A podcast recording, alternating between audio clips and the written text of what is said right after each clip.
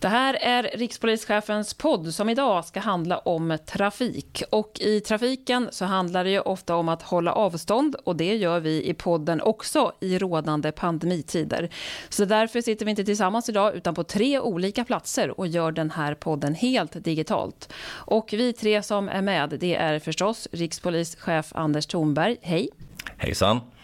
Och i en annan del av landet, nämligen Sundsvall, där sitter Johan Dyrander. Du är chef för trafikgruppen vid lokalpolisområde Medelpad. Du är också med oss Johan. Jajamensan. Härligt. Och jag som leder samtalet heter Katarina Friskman och är till vardags pressekreterare här på polisen. Johan, jag tänkte börja med dig. Du brinner ju för trafik så mycket att det till och med, kanske till och med var anledningen till att du blev polis. Stämmer det? Ja, det var kanske en av få, men det var därför jag sökte polisskolan där på 90-talet. Vad är det som är så fantastiskt med trafik tycker du?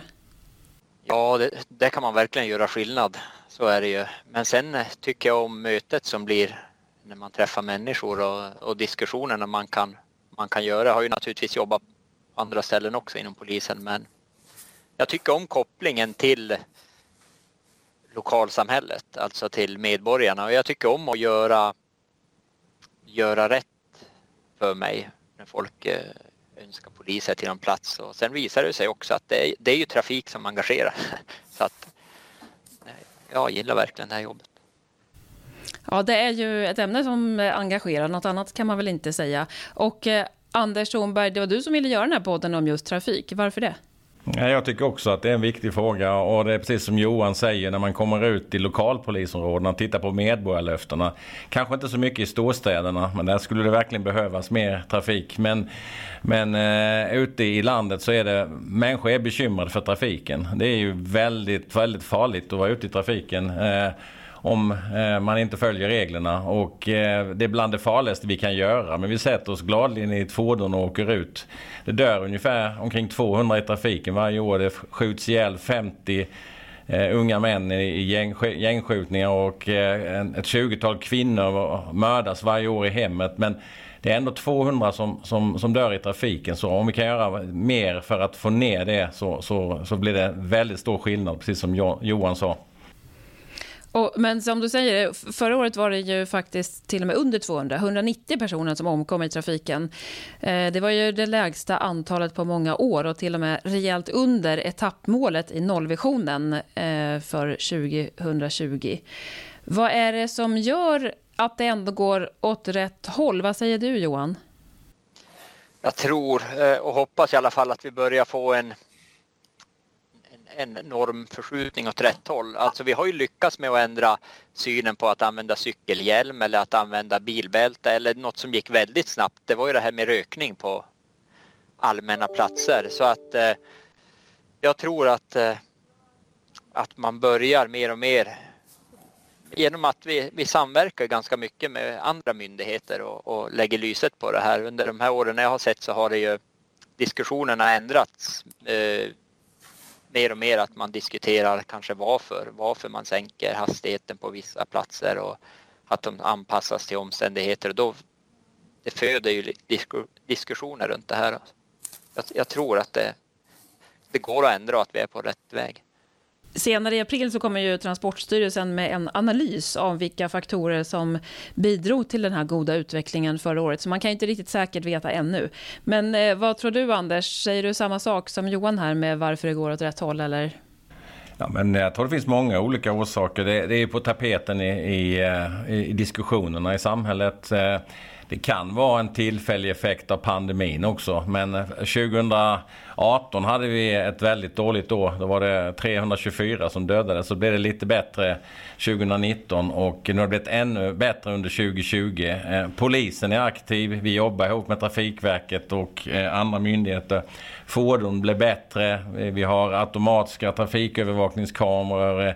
Det är böter. Vi har varit väldigt aktiva från eh, polisen också. Vi har fått eh, bättre hjälpmedel, tekniska hjälpmedel så det är enklare. Och det är inte bara dedikerade trafikpoliser som Johan som jobbar med det utan det här är en fråga för alla poliser som är ute. Trafiken är viktig. Vårt uppdrag är att minska antalet dödade och skadade i trafiken, göra det trygga där ute. Och sen har vi yrkestrafiken också, det kanske vi kan komma in på senare. Men framförallt så bekämpar vi brottsligheten också för även de kriminella eh, transporterar sig på, på, eh, på vägar och eh, i samband med att man utövar trafikkontroll så kan man jobba både brottsbekämpande med, mot trafikbrott men också mot annan brottslighet. Så att eh, det är nyckeln till mycket av hela polisens verksamhet. Och eh, Johan, du som då jobbar i lokalpolisområde Medelpad, kan du beskriva lite hur ni jobbar med trafikfrågor där hos er? Ja, vi gjorde en väldigt lyckad satsning nu för några år sedan då vi eh, trafikpolisen omorganiserades och delades upp i en regional del och eh, vi startade då upp en trafikgrupp på lokalpolisområdet med utbildade trafikpoliser i. Då. Och eh, då satte vi oss ner och funderade hur, hur ska vi jobba? Vi, vi har jobbat länge allihopa med det här och, och vi kom fram till när vi tittar på hur polisen ska jobba och vilka mål vi har att vi måste öka kontakten med lokalsamhället för att därigenom kanske skapa en allmän prevention i att polisen kommer och man ringer. Och här uppe har vi kanske lite andra bekymmer än vad man har söderut och det. Men om man upplever en otrygghet när barnen ska gå till skolan till exempel och man ringer till polisen så kan ju vi åka dit, ta en kontroll, vi återkopplar till den som eh, har klagat på det. Och är det några riktiga problem så, så kanske vi kontaktar väghållaren eller kommunen och försöker och, och jobba i det lilla. Så, så kombinerat dem med de här, vi jobbar ju såklart på de olycksdrabbade vägarna, men till exempel idag då, ska jag ta ett exempel, hur vi jobbar idag, då kom det in ett önskemål tidigare i veckan från boende i byn Viksjö som ligger strax utanför Sundsvall. Och det kom via en annan polispatrulltekniker som stannade till där. Och eh, de mejlade till mig då och vi snackade ihop i gruppen och for ut och jobba där inne i Viksjö på 50-sträckan och det kom fyra stycken bybor och, och, var så glada att de var där. Och de gjorde det blev 22 hastighetsöverträdelser på 50-sträckan inne i byn och sen for de och ställde sig utanför och då blev det 25 hastigheter rapporterade utanför där var eh, byborna har upplevt det här. Och eh, väg 331 och det är också en av de eh, större olycksdrabbade vägarna i vårt område vart det händer dödsolyckor och sånt. Så, att, eh, så försöker vi jobba, att vi hittar grunden i kanske i medborgarlöften och, i, och komma närmare medborgarna och det, det ger otroligt mycket. De är fantastiskt eh, nöjda, min personal också, i att känna det här att de gör skillnad. Ni tar verkligen hjälp då av eh, lokalbefolkningen och medborgarna, trafikanterna själva? Ja, för det är det som är grejen, att vi kommer inte att fixa det här själv utan om vi får den stora allmänheten att sänka sin medelhastighet om vi pratar om döda och skadade i trafiken. Men det innebär ju att man måste ha respekt för varandra och för polisens arbete och sånt där. Om man får folk att förstå varför vi har de här trafikkontrollerna eh, om vi också får våra kollegor inom polisen att förstå varför man ska ha dem, då tror jag att vi kommer att nå stora skillnader och det har vi gjort inom andra områden. Så att det är klart det ska gå här också. Så det är mycket attityden, tänker du, att det handlar om? Ja, vi måste ju berätta vad vi gör. Förut när jag jobbade så var det inte det på det sättet utan vi var ute och jobbade och, och berättade inte. Men nu berättar vi och har ett bra samverkan media här skriver vad vi gör och då får ju folk, fler folk veta vad vi har gjort och att vi är ute och jobbar. För lagföring är ju det effektivaste medlet ändå. Vad säger du Anders? Vad, finns det något särskilt knep? Vad är liksom eh, A och O för att få ner eh, olyckorna mera? Nej, men det är också synlighet och när vi, vi är för få i polisen och när vi får mer poliser nu det börjar komma nu efter, och efterhand de kommande åren. Då ska vi ha ut så många som möjligt i lokalpolisområdena. Och då ska man ju kunna jobba med trafik med en allmän polisiär kunskap. Men vi ser att allt för många kör eh, eh, onyktra. Eh, man använder droger i trafiken i en ökad eh, utsträckning. Man kör för fort. Eh, och det ökar ju risken för att människor blir eh, skadade och dödade. I, i många eh, lokalpolisområden runt om i vårt land nu så har man en metod som kallas för 20 minuters metoden. Det innebär att istället för att bara åka runt, eh, polisverksamheten är väldigt eh, ofta planlagd, så, så, så, gör man olika kontroller, kanske i 20 minuter, hastighet eller en nykterhet på slumpmässigt utvalda platser på en vanlig ingripande patrull. Samtidigt som vi har mer specialiserade grupper som Johan berättar om som jobbar med trafik också. Sen, sen eh, försöker vi ju, ett sätt är ju att spela in sån här podd och sprida kunskapen. Jag har själv skrivit debattartiklar in, inför midsommartrafiken och, och annat när det är stora trafikhelger när, när, när, det är farligt. Eh, men framförallt för att de här kontakterna man får eh, när man stoppar människor i kontroller eh, och kontrollerar körkort och, och hastighet. Eh, Om man förklarar, man är, är närvarande. Men framförallt är det människor som vill det här. Det är, det är nästan ett av de vanligaste önskemålen från allmänheten att det ska vara tryggt och säkert i trafiken där man bor. Det, det återkommer i medborgarlöften i all, nästan alla av, av våra 95 lokalpolisområden. För man vet att det sänker dödligheten, det sänker eh, risken att bli svårt skadad i trafiken. Vi ska snart prata vidare om trafikfrågor, men först ska vi ta några andra fem snabba frågor till rikspolischefen som vi brukar ha i den här podden. Fråga 1. Du skrev ju en debattartikel häromdagen om att polisen behöver mer offensiva verktyg och ökade anslag för tekniska investeringar. Och det här skulle ge bättre förutsättningar att bekämpa den organiserade brottsligheten, stod det i debattartikeln. Varför skrev du den här?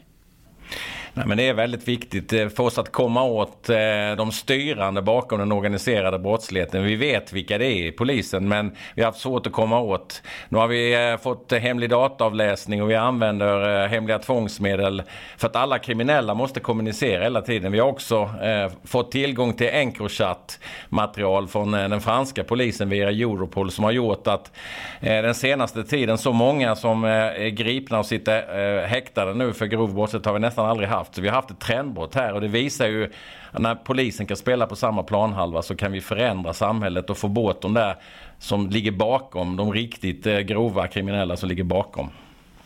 Fråga två då. Apropå Encrochat, du pratade i en intervju med media häromdagen om att samhället nu då har en lucka när skjutningarna har gått ner de senaste månaderna. Vad menar du med det här egentligen?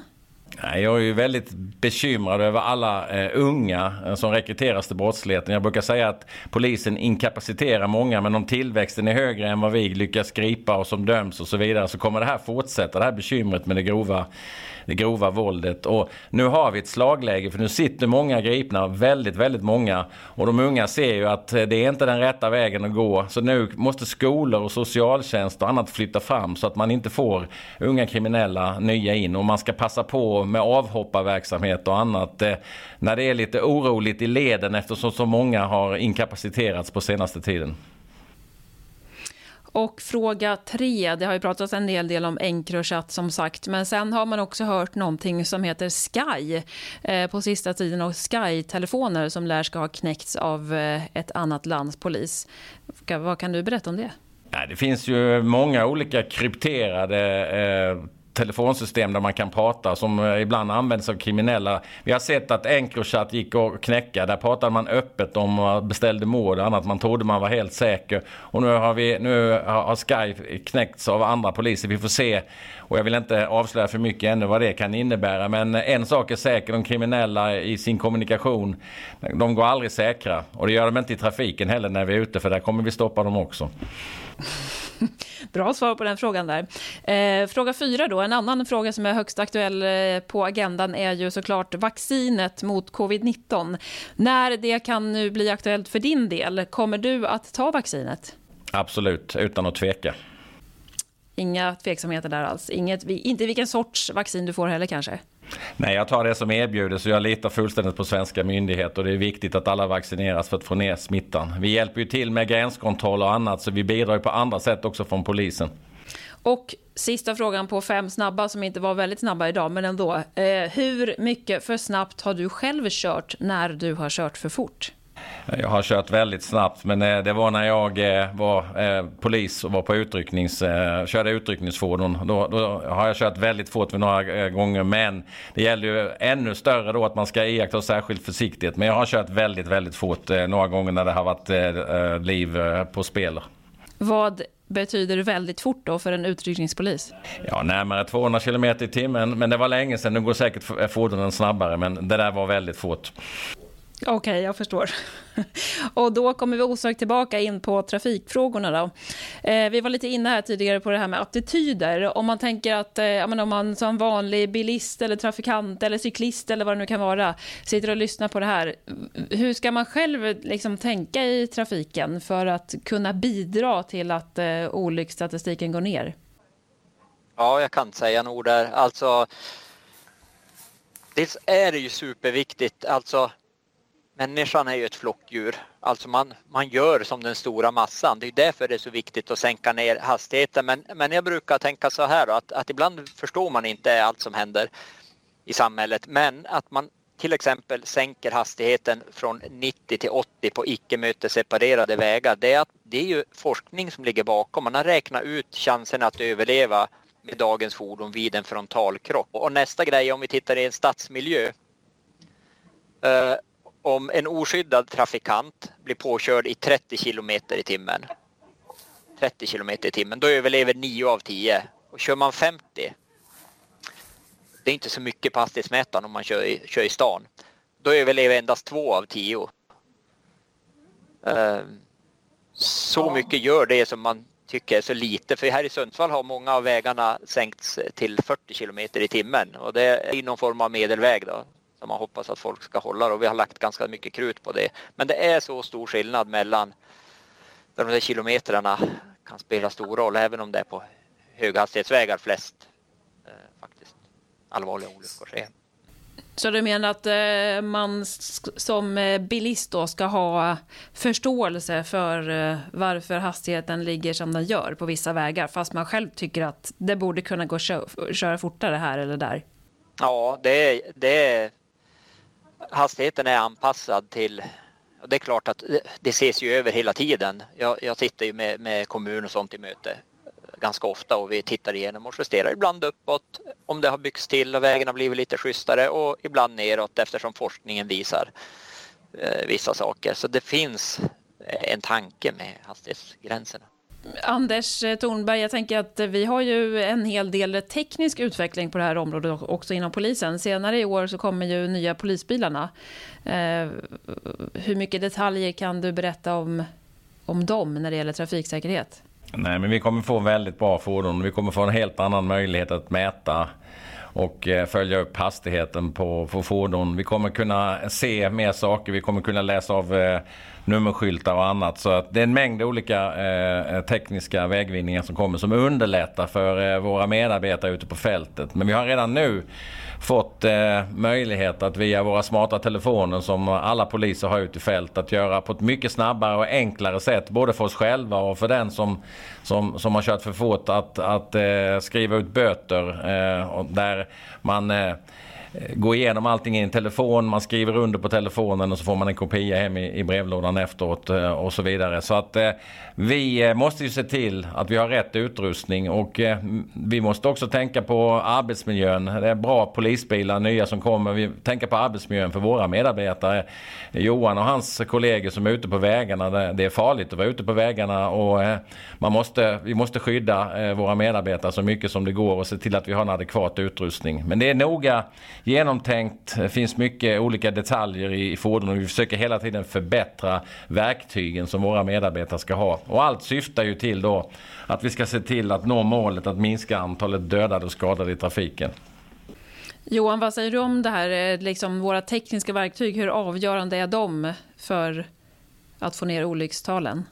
Ja, det är väl en del i ett paket. Eh, jag pratade faktiskt i morse, kom tidigt i morse till jobbet och snackade med de som hade jobbat natten på, på ordningsavdelningen, ingripande verksamheten och vi snackade lite om vad man kan göra. Just det var de som tog upp det med de här nya polisbilarna som har en möjlighet att med en enklare utbildning mäta hastighet på andra fordon i trafiken. Eh, och eh, bli ett mer automatiserat system än vad vi har idag. Då. Och det är ju perfekt eh, att kunna använda arbetstiden till det. Då. Så de ser fram emot det och sen eh, jag kör ju motorcykel också och där har vi också fått, det har hänt väldigt mycket på, på eh, säkerhetsutvecklingen på dem och arbetsmiljön vad gäller de sista åren. Så att, eh, det är klart att det gör att, att, att arbetet kommer att bli smidigare och säkrare även för våran del. Om man tänker på eh, hastighetskontroller som polisen genomför. Ibland kan jag själv sitta där och tycka att eh, Ehm, liksom det är någon som kommer och verkligen gasar förbi en i rekordfart och själv håller jag bara ett par kilometer för fort kanske kan jag erkänna. Men eh, borde inte liksom polisen satsa mer också på att ta fast de här som eh, kör som riktiga fartdårar? Ja, vi, vi gör faktiskt det. Alltså men det är inte där vi kommer att göra den stora skillnaden utan det är de här lilla procenten som alltid finns i samhället som sticker ut även om det inte behöver vara samma personer just som gör det här utan den stora förändringen gör vi när vi får ner genomsnittshastigheten. Utan eh, till exempel då kan jag berätta att eh, den här kontrollen som var idag i Viksjö samtidigt som vi gjorde det så hade vi våran en regional trafikgrupp som jobbar på samma sträcka med en civil eh, ja, det kallas för videobil men det är väl inte direkt det idag, men en civil eh, polisbil och mätte hastighet på, på de här som sticker ut efter samma då, väg 331. Så att eh, det krävs en kombination mellan olika arbetssätt och smarta metoder också. Man ska inte känna sig trygg i att köra för fort och det är, det är faktiskt ett brott och det behövs en, en attitydförändring här som, som eh, men jag tror vi får till det. Vi har ju fått till det på bälte och sånt. Men kör, kör, kör, man bara en enda kilometer, om vi får ner hela snitthastigheten i hela Sverige med en kilometer i timmen, och det låter ju inte så mycket på allihop, det, det, det är ju många som ska bidra då, då, då säger vetenskapen att då räddar man 10-15 människoliv. Och jag har sett någon uppgift om också att om alla körde hela tiden efter skyltad hastighet och aldrig körde över så skulle man spara omkring 100 människoliv eh, per år. Och det är ju det vi vill så att säga. Så att det, det, det är den stora massan som gör, som gör skillnaden. Vi får ner snitthastigheten helt enkelt. Men ibland kan man ju ligga där på motorvägen och tycka att liksom, ja, men jag måste hänga med i tempot. Om alla ligger på 95 istället för 90, då lär ju inte jag lägga mig på 90 för då bromsar ju jag hela trafiken. Är det inte många som tänker så? Ja, jag, jag tror att det här vi måste göra våran... Jag jobbar ju många år också med så kallade yrkestrafikgruppen som vi hette då. Här tror jag att vi kommer nå otroligt långt genom samverkan med eh, yrkestrafiken. För det är ju ändå på vardagar i mångt och mycket de som är ute och kör. Det är lastbilar och taxibilar och, och, och andra yrkesfordon. Och det är ju en grupp som jag, och, och vi, jag är helt säker att vi kommer att nå. Det finns ju tekniska hjälpmedel. Arbetsgivarna är ju inte intresserade av att deras, eh, det är en konkurrensfråga. Jag menar om alla eh, fraktfordon håller hastigheten så, så blir det ju lika villkor. Så, ja, så jag, jag, tror att det är stor skillnad.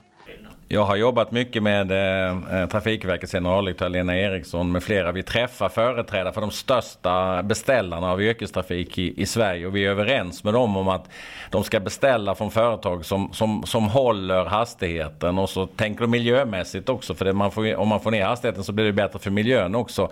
Det ska premieras, man ska inte premieras om man, om man eh, lägger kontrakt som är omöjliga att hålla hastigheten utan då får man ner säkerheten för de medarbetarna, det blir tryggare trafik för hela samhället Samhället och miljön tjänar på det också. Så det är en win-win situation och jag tror många företag är rädda om sitt renommé också. Så att det handlar ju om att alla ska, alla ska bidra. Sen har vi utländsk trafik som kommer som kanske inte alltid följer reglerna. Men det är viktigt att vi i, i polisen också har den specialkunskapen som du nämnde Johan. Att vi kan Eh, Eh, vi gör besiktningar och sånt på, på tung trafik också där det är väldigt speciella bestämmelser som kanske inte varje polis eh, kan ha i huvudet varje dag. Men det finns ju speciellt utbildade som kan hantera sådana delar också. Eh, tror ni eh, att eh, det kommer fortsätta i samma positiva riktning under 2021 och att dödstalen i slutet av 2021 är ännu lägre än 190? Vi börjar med dig Anders. Jag, skulle, jag vill inte eh, kanske gissa eller ha någon uppfattning, men vi jobbar hårt för det. Vi var väldigt glada över utfallet i, i, i år. Eh, förra året, 2020. Eh, eh, eh, och vi gör vårt bästa varenda dag. Eh, men vi vet inte vad som händer framöver med pandemin, om det haft någon effekt eller inte. Men jag tror ändå att människor har noterat det låga antalet. Och eh, jag tror att de flesta människor i vårt eh, land eh, känner någon som kanske har skadats svårt eller kanske till och med någon som har avlidit i trafiken. Och det, det är ju väldigt glädjande att vi har de här låga siffrorna. Låt oss hoppas det. Jag vill inte, vågar inte gissa riktigt. Ja, och ja, jag, just den här pandemin gör ju att det blir och sen är ju såklart att, att det är ju det går, hoppar ju upp och ner. Om det blir någon allvarlig olycka med flera inblandade så kan ju siffrorna dra iväg. Just eftersom vi börjar komma ner till, till ganska låga siffror utifrån vad, vad vi kanske kan påverka. Men, men jag tror på att berätta om vad vi gör och, och, att man måste förstå varför. Och sen så skulle väl jag kanske personligen se kanske att, att eh, lagstiftningen också, böterna och sånt, att man ser över det med kanske lite mer så att, att man eh, det går lite hand i hand. Jag har ju, min personal har ju, har ju, önskar ju kanske lite an, mer anpassade böter eller något sånt för att visa på allvarlighetsgraden. Så att, jag hoppas, men ja, det är svårt att säga nu med pandemin och så. Mm, intressanta frågor, men nu är det faktiskt dags att avrunda den här podden som har handlat om trafik. Eller hur, Anders? Ja, det är de och eh, syftet med det här eh, har ju varit att vi vill belysa den här eh, viktiga frågan. Jag tänker på den förestående påsktrafiken som, som kommer nu. Det är många som ska ut i trafiken. Det kan ju finnas anledning att avstå från det på grund av pandemin och, och risk att man belastar sjukvården med, med eh, om det händer svåra trafikolyckor. Men om du måste ut så håll hastigheten, håll avstånd, se till att du är nykter i trafiken och att du är utvilad när du kör. Så att vi slipper några förfärliga olyckor nu i, i påsken. Och fortsätt till alla som lyssnar att hålla hastigheten och, och vara trygg i trafiken så kommer vi få ett bättre eh, samhälle för alla. Och tack för att ni har lyssnat på den här podden.